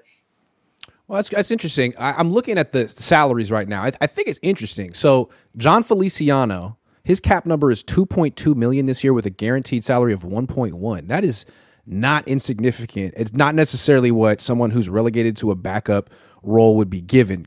For example, Colton McKivitz, his cap number this season is 1.5 million. His guaranteed salary is 1.1, just like Jon Feliciano. Jake Brendel, his cap number this year 2.2 million, guaranteed salary 1 million dollars. So it looks like Jon Feliciano in terms of salary is right there in line with the starting center and the starting right tackle. So it's possible that Burford just could go to the bench and that Jon Feliciano has been signed to be the starting right guard because frankly he's getting paid to be that. That's very interesting. Or maybe they continue with that rotation where well, uh, you know uh, yeah, two right right guards. Yeah. And I think they just give themselves leeway there. They just because they they they, they got like 1 million or 1.5 million or whatever. If Poe or Ezekiel or Burford or whatever or some someone they draft goes really well in in, in the OTAs or in preseason, they can just say, okay, you're a start now. Because I don't care if I bench like Feliciano or if I bench McKivitz. So if I so I think they have kind of like a mix that they can play with there. So I mean, you can. Well, I mean, I think it's fair pointing out that Jon Feliciano is a better player than Spencer Burford. And I know people think, yeah, you know, he was it was admirable. He was a rookie. You know, he's going to get better. And I think he's Maybe. a tackle. I think Burford. Maybe. Is, I think is. I think Burford is a tackle. I think it. Right. You know, you know, remember when I told you that Slater was was crazy good in that in, in, in that draft? It is not Slater, but I see something like really nimble, like feet and long, but still strong, like not not like McGlinchey and Burford. I think that I don't think he's a guard. I think like playing in guard was really making disservice I don't think he's built as a guard. I don't. He, he didn't play that much guard in college. I, I think if you want to see what you got with Spencer Burford, it's a tackle. So, well, I mean, he's definitely got the he's definitely got the foot speed to fit in the Niners' run game. Um, he's he's a little bit shorter than they like their offensive tackles, but he's got the length. Um, and he wasn't particularly good at guard, so I, I, it'd be interesting to see. Martin, I got to take some yeah. more calls. Thank you yeah, very much. No problem. See you again. Spencer Burford is an enigma to me. I'd love to get some opinions on what people think his future is. Where is he best suited to play? What is the because I mean I, I compare him to Daniel Brunskill. They're, he's built like Daniel Brunskill. Brunskill played tackle. Brunskill's whole thing was he could play tackle and guard and even a little center, and he was actually pretty consistently good at all of them. Jeremy Price. What up, dog? Are you going to go into into public wearing all that A stuff right now? Are you going to an A's game? No, no. You're just going to walk around town. Yeah, you look great though. I'm. I'm. Thank you. Thank you, brother. You look great. Yeah, I'm gonna go to uh, Safeway and go get some food. you gotta look good when you're going to Safeway, man. You just don't know who you can run into. Right. Just got back from yeah. Tokyo yesterday, dude. Fucking yeah, it was good time. How long were you in Tokyo? Eleven days. Eleven wow. days gone. That sounds so tight. Did, did, dropped down. It's like it's a bigger city than than New York, right? It's like the biggest city you can imagine. There's so many crazy. cities within Tokyo. Wow. Right? There's like everything's open like all night, right? That's crazy. Oh my god! And, I want to go. The train system is crazy. What's up? Was it expensive? You, like, how did you? Was it expensive? The whole. But you got it like that. Never mind. That's none of my business. So what's up? Uh, I gotta know, man. I'm, I'm, I'm begging. I'm begging for you, man. Get out of here. What? No, man. It was uh yeah, it wasn't that bad. I, I, they're a hundred dollars is eighty dollars to them. Uh, okay, right. So it's a good little. Okay, okay, okay. Yeah, All right, man. Let's talk um, numbers. You want to talk numbers? Fine, let's talk numbers. No, I'm just kidding. Uh, where do you think the Niners are weak? What's the weakest point of the organization? Of, of the, the roster or the organization? Both. Yeah, I think they're weak. Uh, I think Jed York's weakness and insecurity kind of drips through the whole organization. And I think what's interesting is you have Kyle and John, who are two of the most confident, self assured people in the league, and their boss is Jed. And like a lot of the the way that they kind of run the media is Jed's thing. It's not I don't think Kyle and John care that much about controlling the narrative. That's a Jed thing because he got crushed by the media when he was younger. So him and then, you know, just the constant like and it goes back to before Kyle too, but just like never finding the right quarterback, you know, never finding the right quarterback for, for, whatever reason. They passed on Aaron Rodgers for crazy reasons. They passed on Patrick Mahomes. I mean, they've passed on some of the greatest quarterbacks of all time since the Yorks have been here because I don't think they really value the quarterback position that much, to be honest. I don't think they want the because if you have Aaron Rodgers and you're the Packers, like Aaron Rodgers overshadows the whole organization. Man, he's more he's more famous than everyone. He's he calls all the shots, and I don't think the Niners want to be that organization no. at all. They don't want it. No, mine. Now, so that leads me to my next question. How do? What's your take on uh, Steve Wilks, and how do you think he'll? Do you think he'll contribute to eh, being that strong force that's like going to hold these guys accountable, or do you think he'll go in there and play puppet too? It'd be nice, right? I mean, he's older than Kyle Shanahan. He hasn't.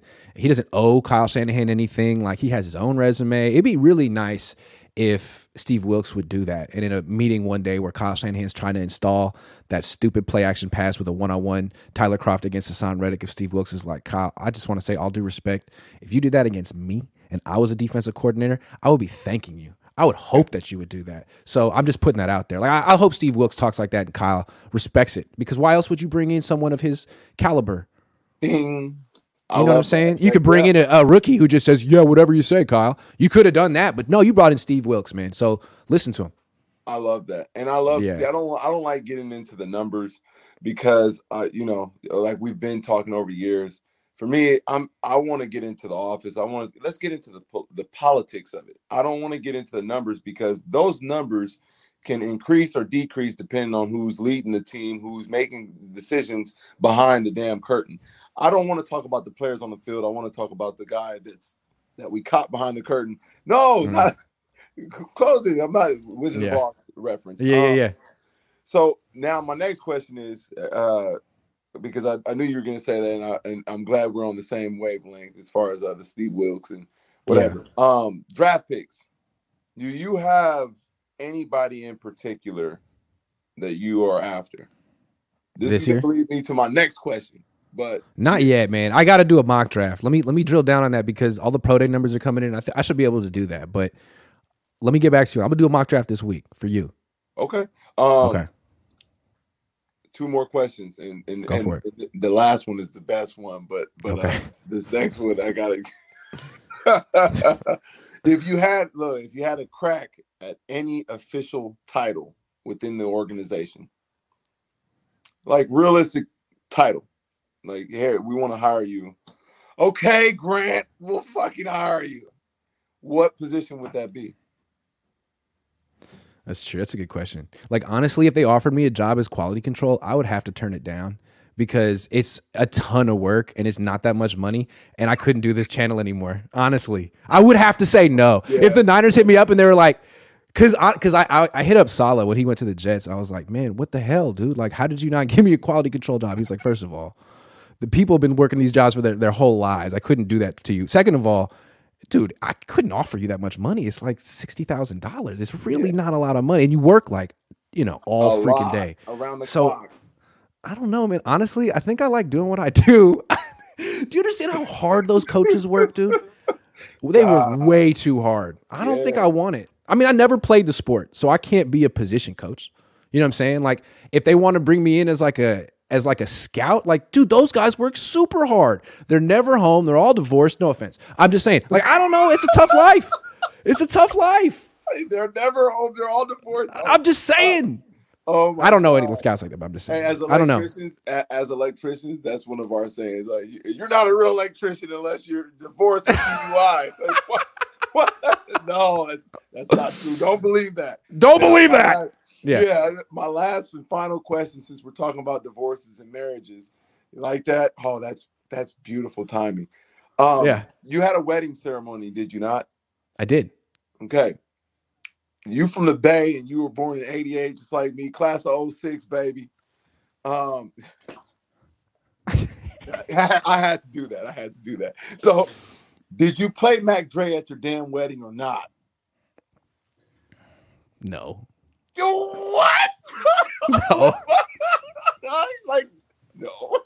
no, I did, the old people weren't ready for Mac Dre, but I did play. Yeah. I did play Candy by Cameo, and that one made me real happy, man. Yeah, it's Just like, like Candy, Candy. Oh man, yeah, it was dope. Tokyo was dope, and uh, I proposed to my girl out there. So, yeah, that was uh, What'd you say? uh, I would have jumped my ass off that damn bridge. Said no. Congratulations. Thank you, thank you. But uh, but I, I that was all I had for you today, brother. I, I fucking missed you. I miss you too, man. Sorry I haven't tuned in, but I'm uh, yeah. We're, we're hey, bring us home this year, man. I, I got plenty more questions for you, and I, I I really want. I was really disappointed in that you did not play Mac Dre in your goddamn wedding. That Sorry. is Sorry. So my my woman, she's Chinese, right? So so like all of her elders and everybody on her side, right? you know, dropping, They're gonna be I'm like, "What is back." that?" I'm I, just kept. I just stuck with like '80s pop hits because everyone likes '80s pop hits. I was Oh, trying to play to the masses. for sure. Anyway, but I gotta wrap this show up, man. But it's good to see you. always, Take care, brother. Jeremy. Soon. Later. Later. All Niner says uh, the truth is with BP and TL is Kyle and John don't have a clue about either, and I don't think they can trade either one because if they keep the bad and trade the good, they might as well pack their bags. I agree. That's why I mean when when um when when Larry says they're gonna trade Trey, man, that's bold. You know, what if he becomes good? Like they they never live that down. I think they're a little afraid of the unknown. They think they know, but they really don't. The Astro channel says people call Kyle Shanahan an offensive genius, but when has his offense ever actually been really good outside Atlanta? It's not like they're the greatest show on turf. I'm with you on that. He's an offensive coach who builds through his defense. He spends all his money on defensive linemen. Like, what is that? That's why I, I compare him to Tony Dungy. You know, got this great team with Tampa, but you don't have the quarterback. You don't have the offense. They need Jon Gruden to come in and replace you, but that's not going to happen. Brian, Brian Culp, rocking hey. the cone zone. How you doing? Fantastic. Happy. Uh, that's a collector's item. Dude, you can still get dude. Them. You, know you can get those for like a hundred dollars. They they go for about a hundred dollars on eBay. Just saying. If you find the website, you can get them if people still want them. Hey, so um, what do you what do you know? You're a UCLA guy, right? So do you know anything about DTR? Yeah, I've seen him play a bunch. Um, he's he's like Purdy in the sense that he's played a lot of football. He's a four year starter. He um he's really elusive. He's very quick. He's a hell of an athlete. I mean, a much better athlete than Purdy. He's got a very strong arm but he doesn't throw a really good deep ball, which is unfortunate. And he's a little scattershot with his with his um, accuracy. Although this last year at, at uh, UCLA, he completed almost seventy percent of his throws, so he may be improving in that area. But he's looking like a guy that you could probably get pretty late in the draft, if not after the draft, and put on a practice squad. He's got a lot of experience and athletic ability. He's intriguing. I love it because that's what I was going to ask you. Is is you know, do you think we could actually somehow get him. Um, I'm really, really excited yeah. about him. The guy's got yeah, and I, I I know that they've scouted him. I mean, Adam Peters went to UCLA. I go to the UCLA games when they come up here once a year. Stanford, Cal. He's always on the sideline. Adam Peters. Now, I don't know if he's there to just watch DTR or if he's just loves watching UCLA football, but he knows DTR. He's been watching him for a long time. Yeah, and the reason I shouted it out, you know, is uh, he does. He's got two last names, and the thought, you know, if you, we right now we have a quarterback, right, a couple quarterbacks. We have two quarterbacks, you have none. Maybe if you get a quarterback with two last names, you can have one. I don't know. That's I'm kind of. But excited. again, if, if the Niners are looking for the next Purdy, part of that is for your starter. Like legitimately, a guy who's played a lot of football because the Niners they want a guy who can step in and play right now. Well, that requires someone with experience, and that's there's not a lot of quarterbacks like that that come out of college. Either they take a while to get the job, or they flash early and leave early. Like who really stays four years? People like Purdy and DTR. This some. Also, the thing that was cool about Purdy coming out was he played four years without ever getting injured at Iowa State. DTR's had some injuries, so something to something to keep in mind. Yeah, I'm, I'm excited again. You know, if they could get him for like the practice squad, I think that would be kind of cool. Then they don't have to spend a lot of money on it. Um, really. That being said, you know they're going to take some non-athlete. Yeah, bet you. Yeah, and then um, before you you know you end the show, um, if we somehow ever ended up with Kirk Cousins, like from 2017 to now, or if we end up with Kirk Cousins in the future, with, as Kyle being our coach, do you think this this team can win a Super Bowl with Kirk Cousins? No, I don't think he's good enough. I don't think the offensive line is good enough. No. Um, what do you think? I don't like him. You know, I don't want him on the team, but I know Kyle. You see Kirk Cousins beating Josh Allen in the Super Bowl, beating Patrick Mahomes in the Super Bowl, throw for throw. He can't throw. He can't. He throw. can throw. But um, yeah, I don't just like we we shut him down. Our defense shut him down. He couldn't every time. And it's just one of those things. But for whatever reason, I just I'm not going to say I want it, but I kind of see him. Coming. It could happen next year. He'll be a free agent next year. It could happen next year if Brock Purdy regresses or something. Anyway. Hey Grant, thanks for having me. Thanks for great to see you, man. Always a pleasure, man. Take care. Remember, What's you up? guys want a hat? Just go and. I like that hat. That's a nice hat with the green bill underneath. Mm-hmm. Looking fresh, man. Have a good one. You too. CJ Gray, what it do? What it don't do? What's going on, What's up? Grant? What's going on? Well, I just kind of wanted to respond to the Larry Krueger's. He's on a campaign that, that, that Trey is getting traded.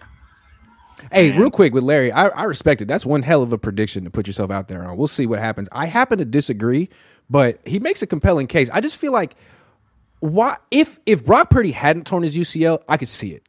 The way they talk about him, I think they not that I would, I think they they would. But he did tear his UCL. They don't know when he's coming back. If you trade Trey Lance, all you got as your quarterback is Sam Darnold, who doesn't even know the offense. How do you call yourself a win now team? And that's the only quarterback who's healthy on your on your roster like until God knows when. I, I, it, I don't think they can really trade Trey, even if they wanted to. First of all, I don't think they can do it until Brock comes back. Second of all, I don't think they get much for Trey Lance in a trade right now. That's the other thing. You're yeah. not going to get a first round pick, a second round pick. You might get a third round pick because he was always drafted based off potential and hype. He didn't do much in college. Now, it's been three years since he's played. I feel like a lot of that potential and hype isn't there anymore. And people are saying, man, this guy is just a guy without a resume, you know? So I, that doesn't mean he won't work out. It just means that I don't know what his value is in a trade. So why would you just trade him for nothing? Take the PR hit, show everyone how incompetent you are, and just say, oh, well, haha. I don't think yeah. they're going to do it. And, and, and, uh, and the whole thing, the whole crux of the matter is Larry is pushing for trading during the draft. We take a, a like a eleven million dollar cap hit if we trade him before June first. If I yeah, mistaken. it doesn't even help the, the team financially. I don't and think then, it helps the team. Yeah, just, they need quarterbacks, plural. I don't know, and I, I think he's probably better than Sam Darnold. If we're being honest, man, Sam Darnold. Are we kidding here? Sam Darnold, Sam Darnold. That's see, that guy has started fifty plus starts yeah. games in the in his career, man. He but, is a head case. Yeah, I, I get it. But the thing about Trey Lance right now is everything that I can agree on Larry about is it don't seem like they like Trey. It just it's like the teammates don't really speak haven't really come to his defense, really spoke highly of him, really. The whole Joe Montana thing after the during the 2021 Super Bowl, that's that's a thing because his really only his information came from talking during the players during that week. But I, I feel like that's that it speaks poorly of the team because Trey Lance hasn't done anything wrong. He hasn't been arrested. He hasn't uh, complained. He hasn't been, you know, unprepared. He's had some, you know, stretches where he looked inexperienced, but he also had some stretches where he looked extremely talented. I mean, he's done everything he's supposed to do He's only started four games and they're moving on. Like they should feel bad and they should express some of that. Like, you know what? Trey's done everything right. And, you know, we haven't necessarily done right by Trey.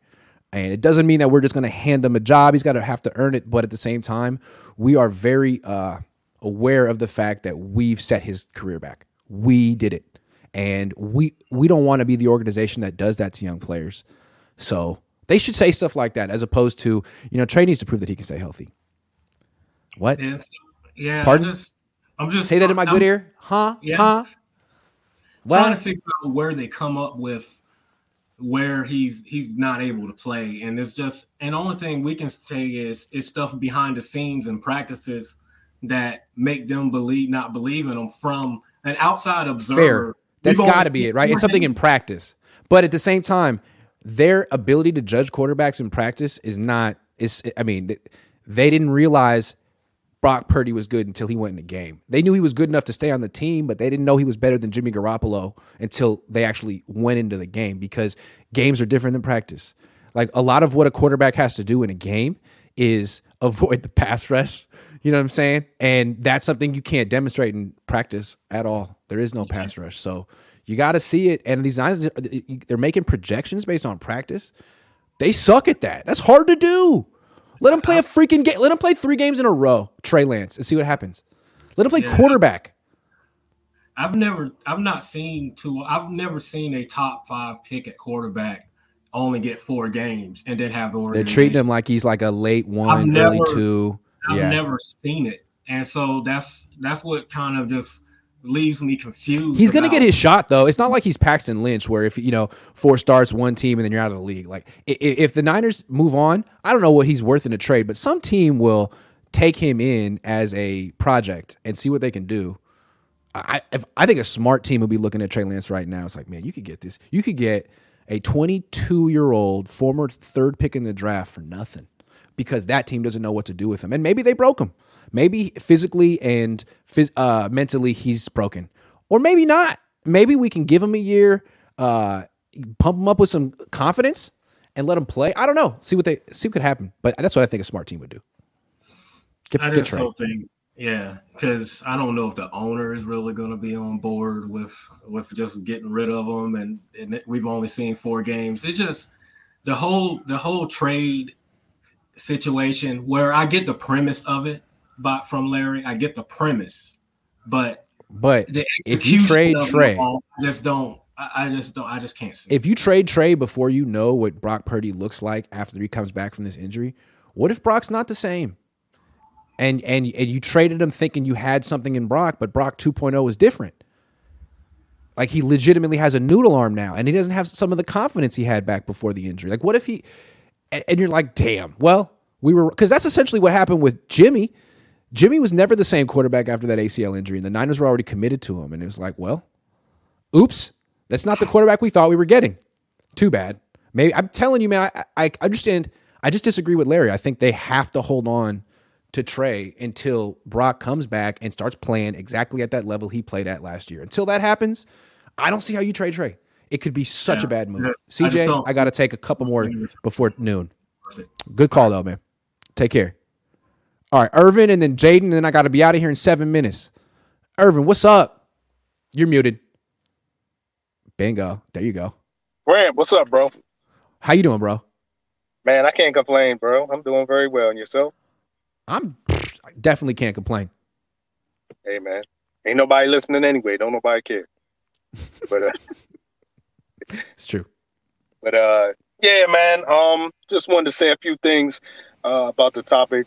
Um, as far as the direction of the team overall, uh, I mean, for the most part, the direction is looking pretty good. Um, for the most part, they're still up there. I mean, they're still pretty much in the conversation.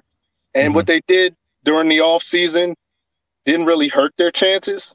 They made some good moves, especially the Hargrave move. That was, you know, top notch. They did lose a lot, but they kind of made up for it with with mm-hmm. uh, what they gained. I like the offensive line moves. Um, that was mm-hmm. definitely an area of opportunity. So you know, I mean, the sky's the limit. Um, yeah. But my my big my big concern is this quarterback situation, man. Like with everybody else, like it, it's it just seems like it's still really kind of up in the air. And the Brock situation with him getting hurt just kind of made it even more up in the air. Um, yeah. And my but my question to you is that once we get kind of the confirmation of where Brock is post injury, if he comes back and he, you know, is kind of playing on the same level as he was uh, before the injury. Yeah.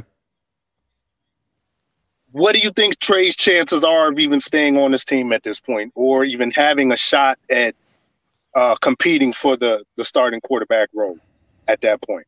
Like, is there even an opportunity? no chance. No chance. no chance. No chance. Right. But I mean, and but I mean, like, if, if, Brock comes back from the beginning of training camp and looks great, like Trey's done, it's, it's over. I mean, but that, that's not necessarily what's going to happen. Right. Like right, that's not necessarily right. what, what we're gonna what's in store for the 49ers. Right, right. And that's why yeah. I'm just like, it's kind of really just up in the air right now. Um, yeah. And there's really no kind of, yeah, it's no solid direction of how this is going to play out. Because um, all they say basically is like, Brock's the leader in the clubhouse, right? Of course, anyone can figure that out. But you don't know who you're who's healthy.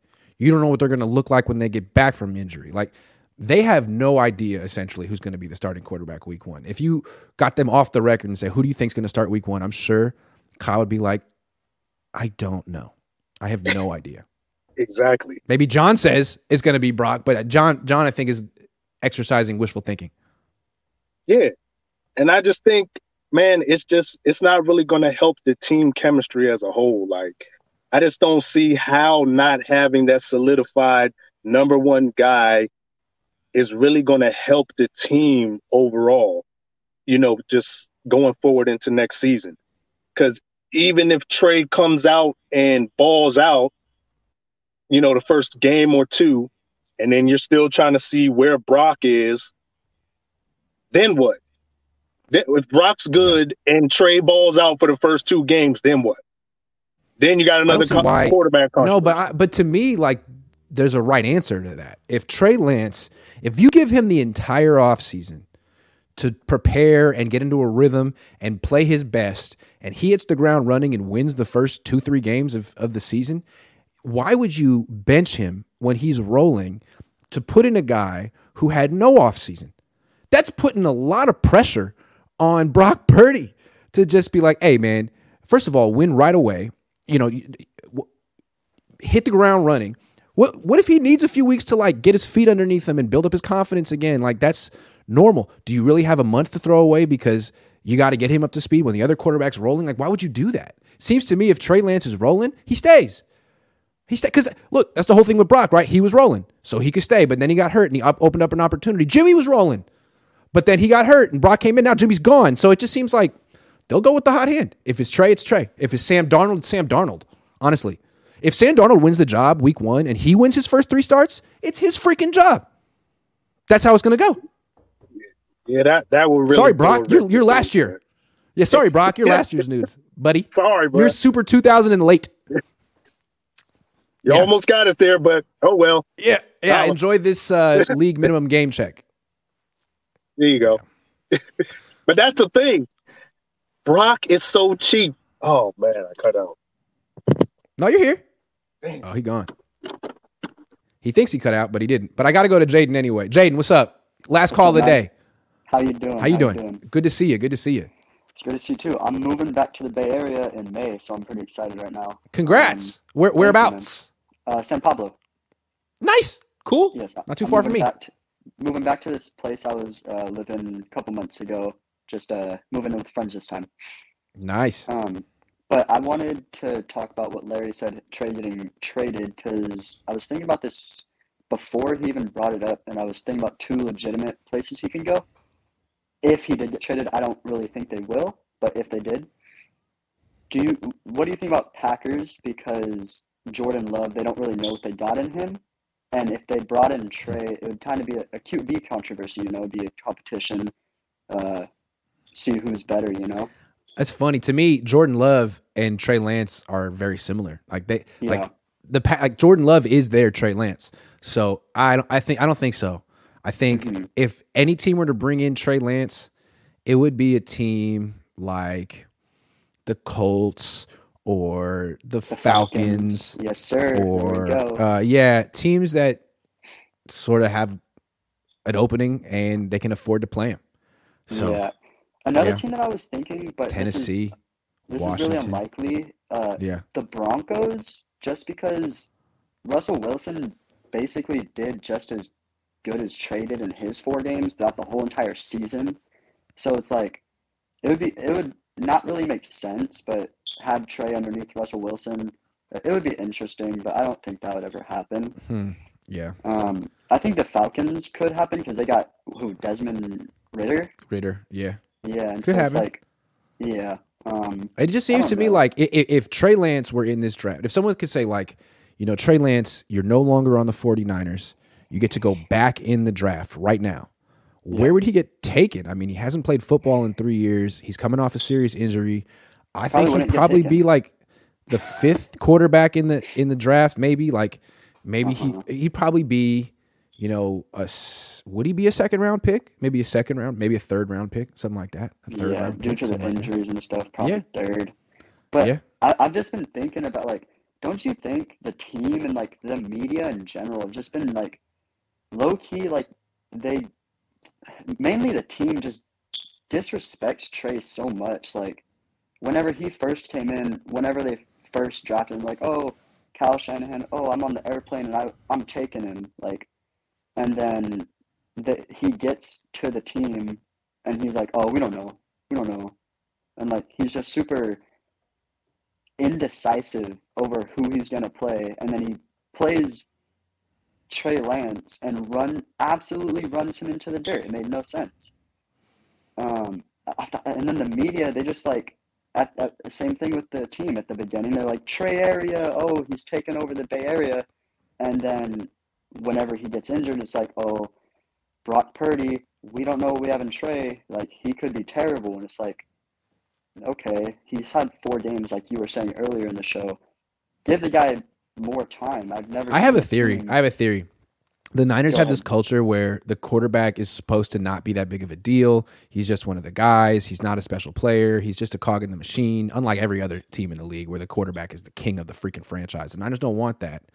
And so Jimmy Garoppolo was just one of the guys. He wasn't special. You know, when they won, he wouldn't get the credit for it. Everyone else would get credit. And so Trey comes in. And Trey's supposed to be the savior. Trey's the third pick in the draft. They traded three years worth of picks to get him. You know, Trey's got this uh, supposed to have this crazy skill set. And I think a lot of people in the organization kind of like nitpicking him, being like, "Oh, this guy's supposed to be this super quarterback. He's supposed to save yeah. us." Like, well, actually, he's not ready, and he's not as good as Jimmy right now. Eh, so yeah. I don't think they like the idea of having to be, you know, carried by a quarterback and saved by a quarterback. They want to be the other team. And so Trey yeah. represents that they can't be that team, that that team failed. And now you have to have, you guys all have to, the most important thing is the development of this one player. Yeah. And it is. Yeah. But they don't want that. They don't want no. that. They don't want, and, and so that's why they're never, ever going to develop that quarterback. They're always going to be, you know, drawn to the guy, the, the path of least resistance, the guy who's ready right now, which, yeah. you know, doesn't necessarily the guy who's going to win the Super Bowl for you. If if they would have came in with the Bills mindset when the Bills drafted Josh Allen, because to me, like Josh Allen came in the into the NFL with poor mechanics, right? Um, Trey Lance had, I wouldn't say a terrible touch, but he had a little bit of bad mechanics. He had also very good flashes with his mechanics sometimes. Um, but like, all they needed to do was develop like in the same not the same exact way, obviously, but similar to the way the Bills developed Josh Allen because they're similar quarterbacks. Um, like it, it just, I don't know, they just mishandled Trey so bad. It's ridiculous. Yeah. Um, yeah. And they're basically their attitude right now is it doesn't matter. Yeah, yeah, we mishandled Trey, but it doesn't matter because we got Brock. It's like, man, that is that is such a you know. Uh, yeah, I, I also have a theory empathetic thing to say about a young man that you mm-hmm. totally cast off. Oh well, we got Brock. Sorry, Trey. Good luck. I got it. I got a theory. All right, Jaden. Well. Do you think? Do you think because Joe Montana and Steve Young are here, like QBs sometimes get a little bit nervous to play it for the Niners? Well, maybe. I mean, maybe it's it, maybe, maybe fans feel you know maybe maybe the quarterbacks get held to a high standard here too. Yeah. Yep. Yeah. It's possible. Sure. Yep. Yeah. All right, Jaden, right, man. I'm glad that you're moving back to the Bay, man. Good talking to you too. I'll see you next time. All right. That's the show. Thanks for calling in, everyone. Um, I don't know my plans are for tomorrow, but I might do another one of these. We'll see. I like that Larry has uh, made a bold prediction. I think he's wrong, but I'm open to him being right. Um, just seems to me like whether he's right or not, it's a bad. If if the Niners trade Trey Lance on draft night, I'm gonna I'm gonna criticize him for it. You don't know what you've had, what you have. He hasn't done anything wrong. You botched the process. You don't know what you have in, in Brock Purdy. You trade Trey Lance, and you all you have that you know of, the only known quantity at quarterback that you got is Sam Darnold. That's not a good spot to be in. He doesn't even know your offense. Maybe in a couple of years, Sam Darnold will end up being someone you can, like the Geno Smith of the 49ers, but not now. You got to keep Trey. Whatever has happened with him, he knows the offense. He's smart. He's been here three years. He hasn't really gotten a chance to show what he can do as a quarterback. He's had to do so much running. Now I bet they won't run him as much because he's coming off a, a broken ankle. I just also what team is going to trade for Trey Lance coming off this broken ankle before they see him on a field? I mean, can he even pass a physical right now? Right now, I don't know. I don't even know. So we'll see what happens. Thanks for watching. Have a great day.